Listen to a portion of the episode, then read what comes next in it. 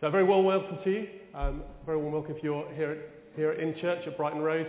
Uh, very warm welcome if you're listening to us online. I can see there's about uh, 15, 16 people watching online. So it's good to know um, that we're gathered together as a family, whether we're here or whether we're online. We come together to worship um, our God this morning. I've been uh, using some words from uh, the website from the Northumbria community over the last few weeks, just as my uh, uh, using their morning prayer as part of the time I spend praying in the morning. And it starts with a question. It says, uh, "Who is it? Who is it that you seek?" And the response is, "We seek the Lord." Now that bit's easy, isn't it? We come together to seek the Lord. But then it goes on to ask, do you seek him with all your heart? Do you seek him with all your soul? Do you seek him with all your mind? Do you seek him with all your strength? And it started me thinking because it kind of easy to say that, isn't it? Yes, I do that. But when I started to think about it for myself, and I can only think about it for myself, do we really seek him with all our heart, with all our soul, with all our mind, and with all our strength? If I'm honest, I know there are parts of my heart, soul, mind and strength that seek other things. I'm often distracted. There are many other things to do. I often try to do things in my own strength. And sometimes, if I'm really honest, my heart isn't entirely in my worship. And so, if only for me, because I don't know where you are, we're going to start with a song that just allows us to reflect on those words. It asks for more of God in our lives and restates our desire to seek him, to worship him with all our heart, mind and strength. So I'd like to invite you to stand and join with me, at least, in singing this song. More love, more power, more of you in my life.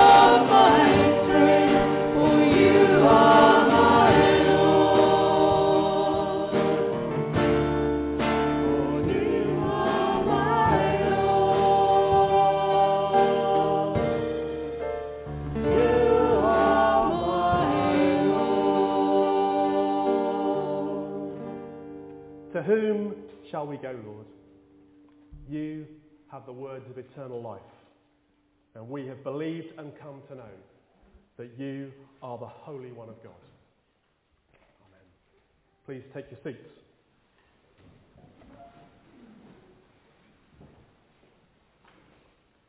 I can use some uh, verses from 1 Chronicles.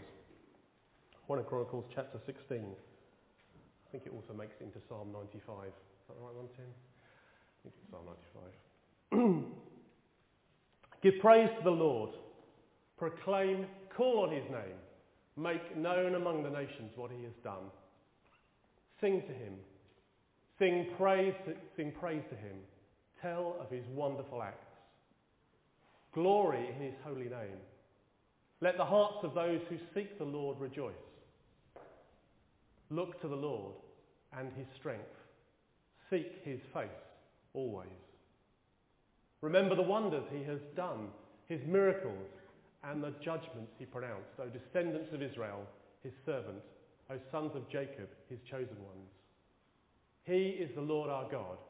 His judgments are in all the earth. For great is great sorry. Do we yeah, there we go. For great is the Lord and most worthy of praise. He is to be feared above all gods. For all the gods of the nations are idols, but the Lord made the heavens.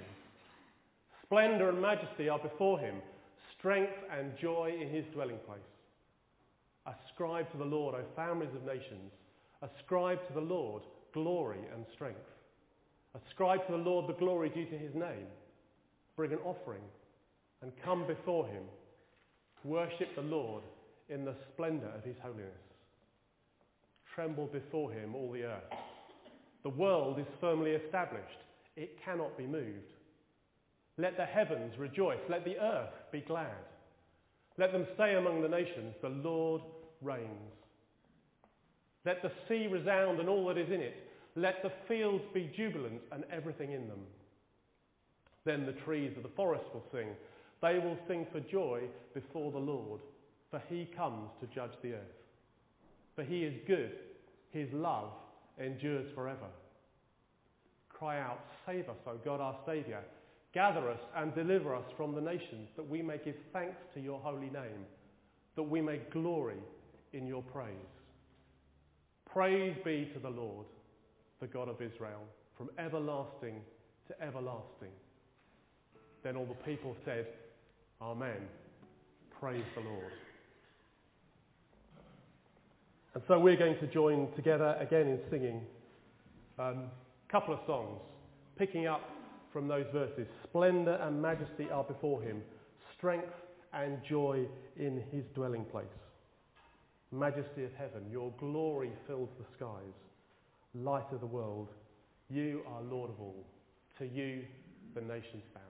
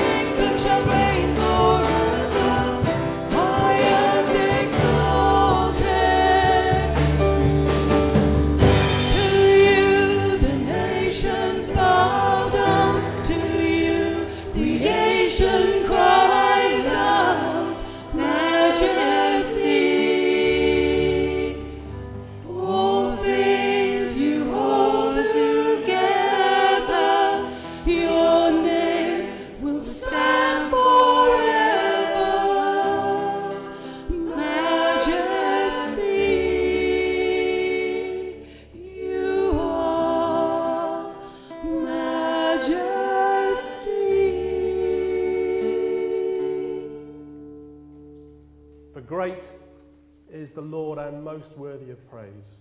He is to be feared above all gods.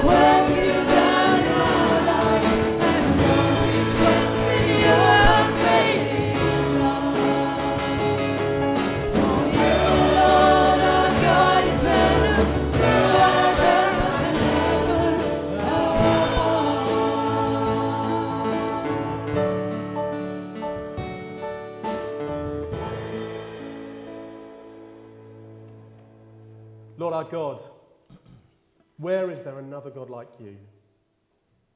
A God of justice and unfailing love, He stands by every promise made to his people, generation after generation. There is no other. You alone are God. And so we worship you. We give you thanks. We proclaim your greatness. We sing your praises. We honour your holy name and celebrate your faithful presence with us.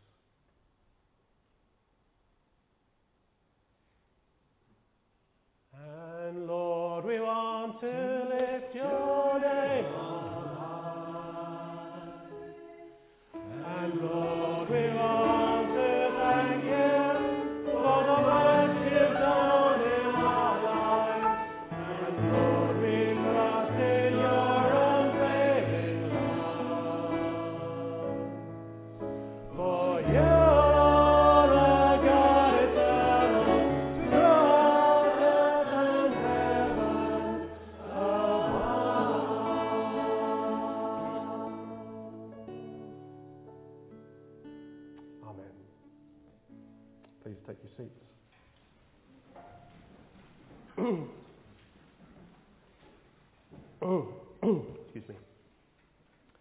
we come to this morning's reading. Um, the eagle-eyed amongst you uh, may have spotted that originally this service was to be called uh, The Woman Caught in Adultery. I couldn't quite picture um, posters on the outside of the church saying, The Woman Caught in Adultery. Um, so Mary and I agreed to change it and we've called it Second Chances. So here's the story of the woman caught in adultery. Or taken in adultery, actually, I think was the phrase, isn't it? The Pharisees and the teachers of the law of Moses brought in a woman who had. Okay, I'm sorry, I'll read from up here because we seem to have a slightly different version. Then early the next morning he went to the temple. The people came to him and he sat down and started teaching them. The Pharisees and the teachers of the law of Moses brought in a woman who'd been caught in bed with a husband, with a man who wasn't her husband. They made her stand in the middle of the crowd. And they said, Teacher, this woman was caught sleeping with a man who isn't her husband. The law of Moses teaches that a woman like this should be stoned to death. What do you say? They asked Jesus this question because they wanted to test him and bring some charge against him. But Jesus simply bent over and started writing on the ground with his finger. They kept on asking Jesus about the woman. Finally, he stood up and said, If any of you have never sinned, then go ahead and throw the first stone at her. Once again, he bent over and began writing on the ground. The people left, one by one, beginning with the oldest. Finally, Jesus and the woman were there alone. Jesus stood up and asked her, Where is everyone? Isn't there anyone left to accuse you? No, sir, the woman answered. Then Jesus told her, I'm not going to accuse you either. You may go now, but don't sin anymore. Good.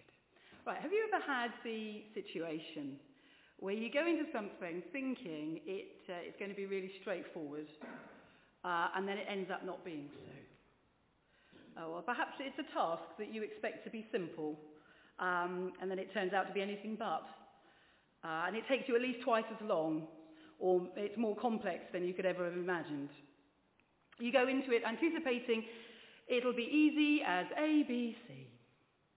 But well, you know, you get the picture. This morning we're going to look at the text read to us earlier as part of our Encounters with Jesus series. And as is my custom, I have uh, summarised my thoughts into three points, which I'm hoping will shed some light on this passage. It's already more complicated in that Jesus does not encounter just the one person, uh, but several. Our passage begins with Jesus having made an early start, because we're told in, um, in uh, different versions that it's dawn, um, and he's at the temple courts surrounded by people as he is teaching. I picture a nice quiet and calm scene in a sacred space. It's a positive, worshipful picture. And into this barges an angry, loud mob dragging some woman with them. It's the teachers of the law, the scribes, and the Pharisees, and they want Jesus to rule, on a, judge, rule a judgment on this woman, which brings me to my first point. They don't bring this woman to Jesus because they seek his counsel. They don't stand her in the middle of the group because they want to benefit from Jesus' wisdom. No, they have their own agenda. They think they have Jesus right where they want him. He's cornered. He won't be able to get out of this one. They won't have to put up with this Nazarene upstart who has fellowship with all sorts of unsavoury folk, tax collectors, sinners, prostitutes, the poor, sick, infirm, with his message of divine grace and forgiveness. They won't have to put up with that for much longer. Oh no. Verse 3, we read, Then the scribes and the Pharisees brought a woman caught in adultery, making her stand in the centre. Teacher, they said to him, this woman was caught in the act of committing adultery. In the law, Moses commanded us to stone such women. So what do you say? They asked this to trap him in order that they might have evidence to accuse him. So we actually have in this um, three traps in one being set here.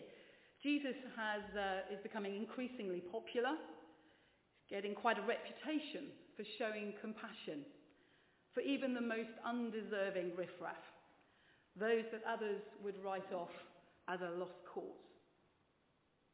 They may well have been amongst those that surrounded him now and had been listening to his teaching just earlier.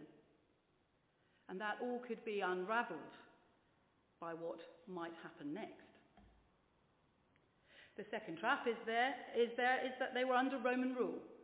They were bound by Roman law, and that meant capital punishment could only be carried out following a trial before the Roman official in charge. We see this point being made later in John 18 when Jesus himself is brought before Pilate and Pilate tells them, the accusers, to take Jesus away and to judge him by their own law. But we have no right to execute anyone, they say. So the scribes and the Pharisees know that if Jesus concurs and says, yes, this woman should be executed, then he could find himself in a whole heap of trouble with the Romans. And potentially, he could also lose the support of his followers for having shown so little compassion for the appalling treatment of this woman. But if he doesn't rule that she be stoned, well, then he sets himself against the law of God as given through Moses. It's a Morton's fork, a catch-22, betwixt a rock and a hard place or any other sort of variations on a theme. Jesus will basically lose whichever way he turns. They want to be rid of Jesus, and they're using this woman to trap him. As one writer puts it, they were not righteously seeking to obey what was prescribed in the law in order to purge Jerusalem of the sin of adultery. No. They were rather using the pure and holy prescription of God's word to realize their own agenda. If they had been seeking to follow the law as laid out in Leviticus 20, the man who had been with the woman should also have been there and stand accused, facing the same judgment. Both perpetrators were meant to be punished. Who was the man? We don't know. Where is the man? We don't know that either. He's not even mentioned. No, their hearts were far from the real purpose of the law. The law was intended to be a mirror of righteousness for self-examination, and not a sword of judgment to terrorize or snare to be used to trap the enemy. To Jesus, at least, their agenda was all too clear. And there was nothing righteous about it. What might have appeared to others as outraged piety was to Jesus little more than self-serving, brutal resentment laid bare. And then comes Jesus' rather baffling response. Random E in there.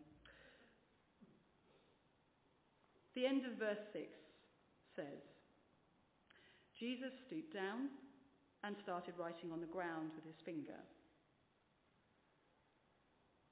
He doesn't say anything.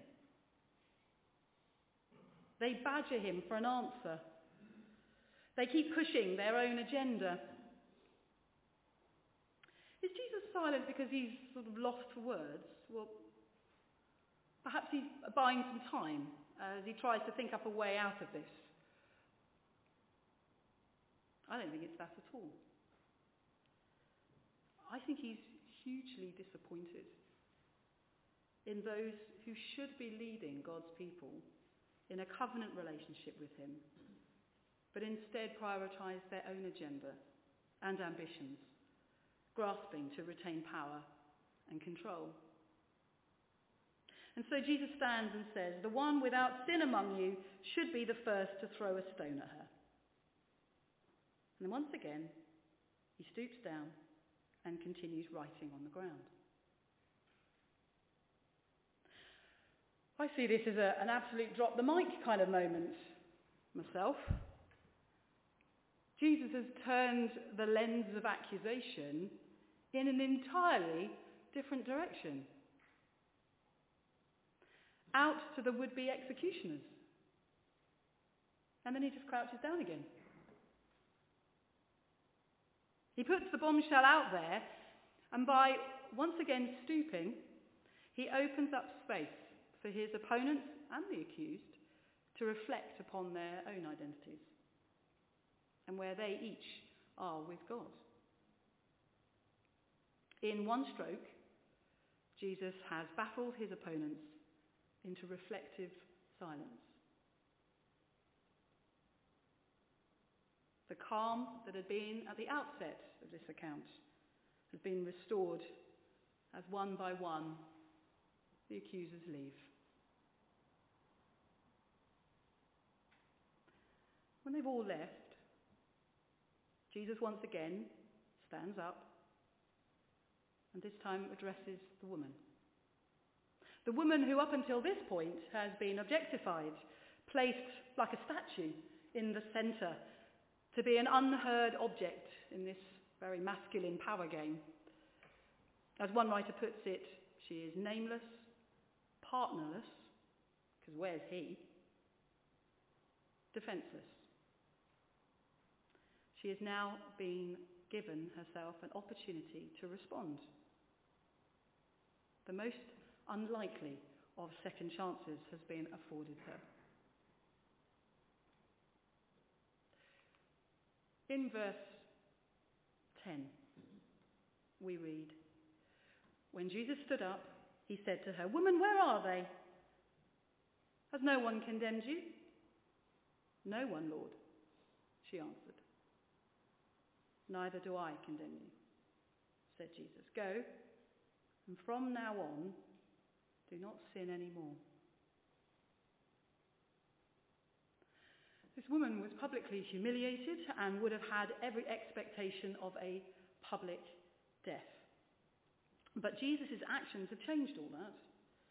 The slate has been wiped clean. Previously, she had been little more than a pawn in a game played by others, and now Jesus speaks to her directly. Not harshly, though it would seem from Jesus' words that she was indeed guilty. No, instead, he speaks to her with compassion. He reaffirms the chance that she has to start again. But notice how Jesus deals with those he encounters here in rather similar fashion. With those pushing their own agenda, he stoops down, begins writing in the sand. Before he speaks to the woman, he has bent down and is writing once more. I don't know what he's writing, and lots of people speculate all sorts of interesting and fairly bizarre things. Quite frankly, I don't think it really matters, personally. But feel free to uh, speculate away. I think what's more important is that he treats these people the same way. He stoops, writes, rises, and speaks. Speaks to their heart. Speaks to the heart of those who would hear. They've met with Jesus, and it's been a life-giving experience. The scribes and the Pharisees could see they were sinners too. And the woman has received acceptance. In a sense, both parties are being given the opportunity to have the slate wiped clean and go from that place the better for having encountered Jesus. So, it's as easy and as challenging as ABC. A. Agendas revealed. Jesus sees right through any agenda that we might have. As with the Pharisees, we might be trying to hold on to control. We may even resent God poking his nose into those areas that we really don't want him to see. And it, it's time to stop playing games with God and using situations to further advance what we want. Letting go of our own agendas can be, no, it, it, it really is a difficult thing to do. But thankfully, God is gracious and patient, and He will help you. You've only to ask.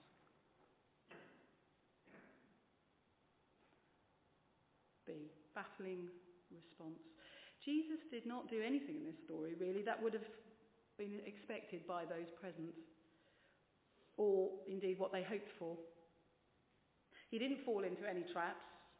He didn't give a judgmental, knee-jerk reaction. He even let go free someone who was quite likely guilty. All too often, we expect God to conform to our limited understanding.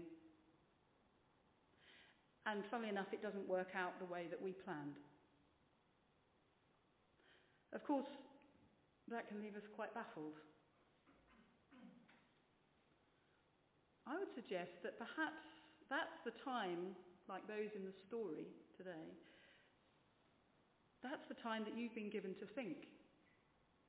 The opportunity for self-reflection, for prayer. Having that sense of bewilderment is an opportunity to look to God, to focus on Him, to rely on Him and not on your own understanding. C. Chance reaffirmed. In a sense, everyone in this story that Jesus encountered was given some sort of chance to begin anew. The proud pious and the broken bound by sin. Today, all of us, all of us, no matter who we are, what we've done, what we might think of ourselves, we're all given the chance to begin anew. All of us are invited to this table. Jesus had a reputation for eating with the sinners. I thank God he did. Let me close with a poem that I know is familiar to uh, some of you here. It's by George Herbert and is simply called Love. It reminds us that God speaks to each of us personally. Whether we are the proud pious, humbled by Christ's touch upon our lives, or feel broken and bound by sin,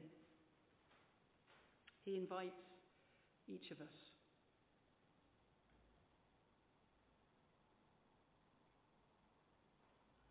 Love bade me welcome.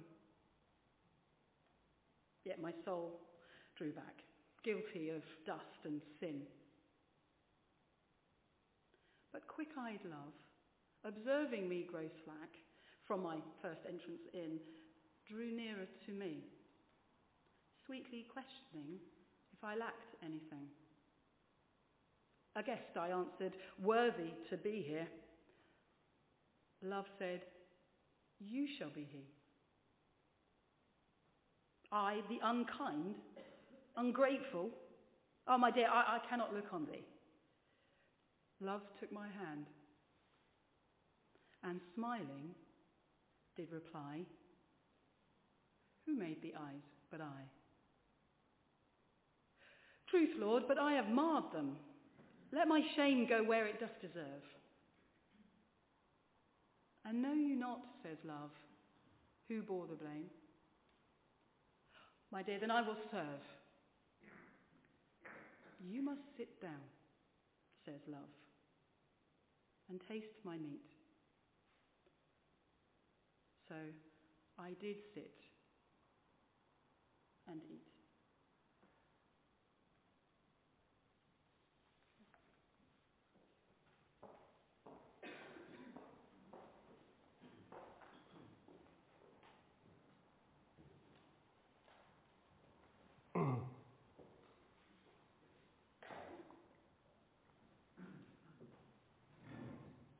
So let's, uh, let's come to God uh, together to pray, to, to confess.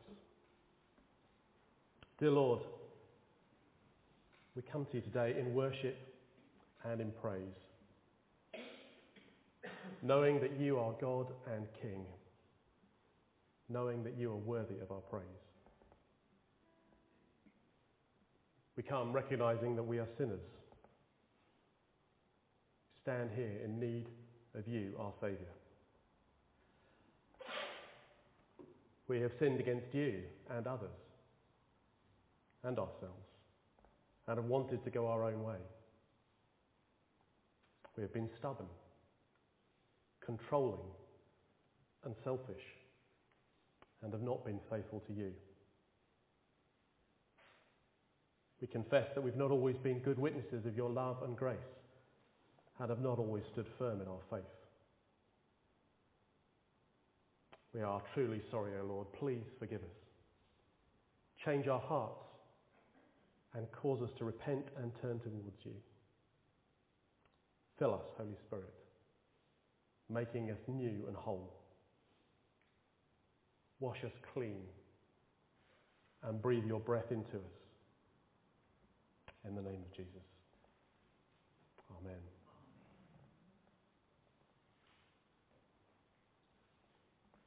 Let me use a version of Psalm 51 as we continue um, in the same sort of vein of confession.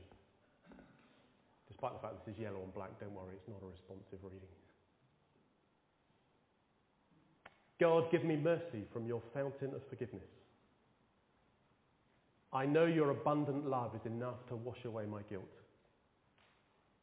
Because your compassion is so great, take away the shameful guilt of sin. Forgive the full extent of my rebellious ways and erase this deep stain on my conscience. For I am so ashamed. I feel such pain and anguish within me. I can't get away from the sting of my sin against you, Lord.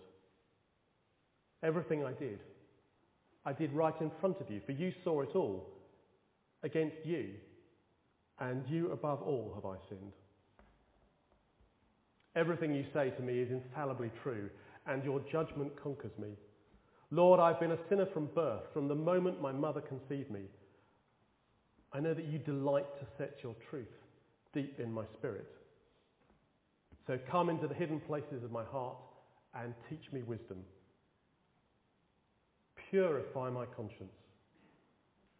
Make this leper clean again. Wash me in your love until I am pure in heart. Hide my sins from your face. Erase all my guilt by your saving grace. Keep creating in me a clean heart. Fill me with pure thoughts and holy desires, ready to please you.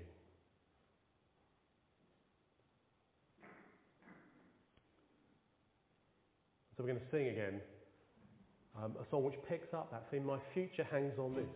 You make preciousness from dust. Please don't stop creating me. Countless second chances we've been given at the cross.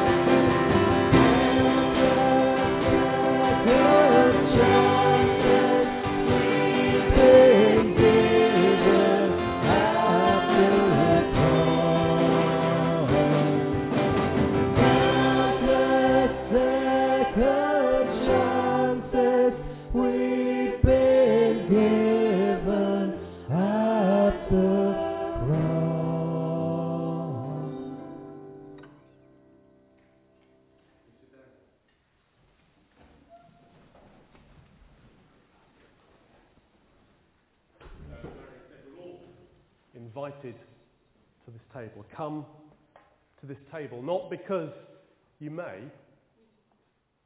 not because you're strong, but because you are weak. Come not because of any goodness of your own gives you the right to come, but because you need mercy and help. Come because you love the Lord a little and would like to love him more. Come because he loved you and gave himself for you. Come and meet the risen Christ, for we are his body.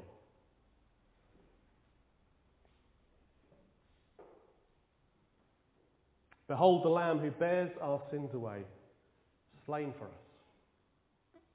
And we remember the promise that made all who come in faith find forgiveness at the cross. And so on the night he was betrayed, Jesus took a loaf of bread, and when he had given thanks, he broke it and said, This is my body that is for you. Do this in remembrance of me. The body of our Saviour Jesus Christ, torn for you. Eat and remember the wounds that heal, the death that brings us life, paid the price to make us one. So let's take the bread and eat it as we receive it, remembering that Jesus died for each one of us as individuals.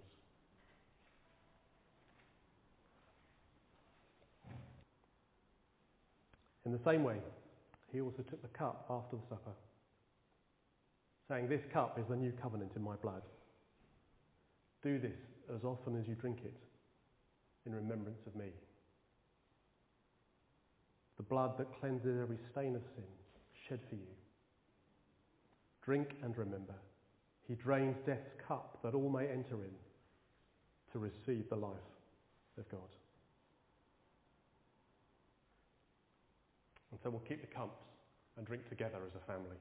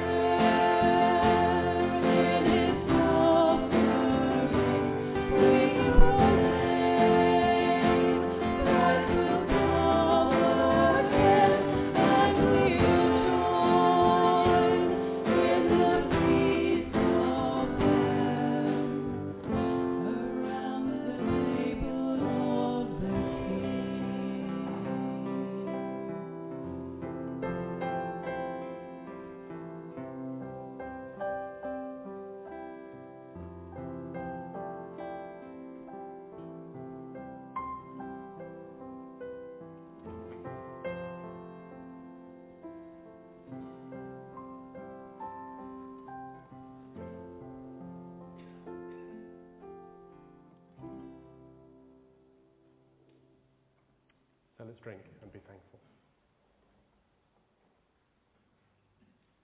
For God so loved the world that he gave his one and only Son, that whoever believes in him shall not perish, but have eternal life. For God did not send his Son into the world to condemn the world, but to save the world through him. Whoever believes in him is not condemned, but whoever does, but whoever does not believe stands condemned already because they've not believed in the name of God's one and only Son. Lord Jesus, thank you that you came to save us, not condemn us. Thank you that in you we find forgiveness. Father God, thank you for giving us your Son to be our Saviour. Amen. Let's continue in prayer as we bring uh, to our loving Father those situations and people around the world and closer to home that we're concerned about. I'm sure each of us will have situations and people that we want to pray for. So I've just thought of a few. I'll leave a moment's silence and then lead us in prayer. There's this, the ongoing situation in Ukraine, flooding in Brazil, the ongoing coronavirus situation, the response to that here in our, our own country and our own government, those impacted by storms over the last week, and then those in our own fellowship.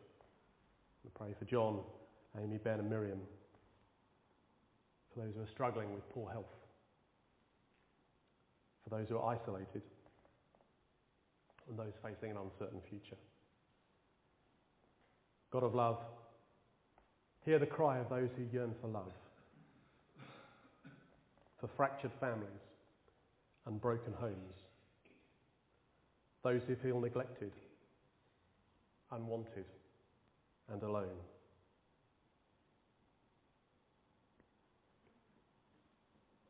God of justice, hear the cry of those who yearn for justice, those who are persecuted and oppressed, exploited, ill-treated and broken.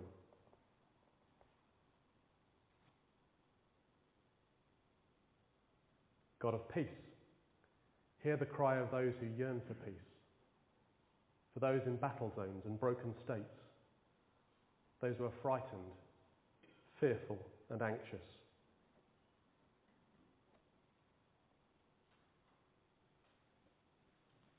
God of healing, hear the cry of those who yearn for healing,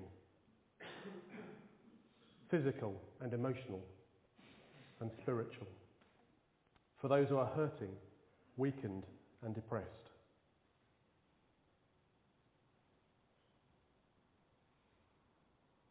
God of mercy, hear the cry of those who yearn for mercy, for those who are convicted and in need of your grace, those feeling contrite, humble and bowed down.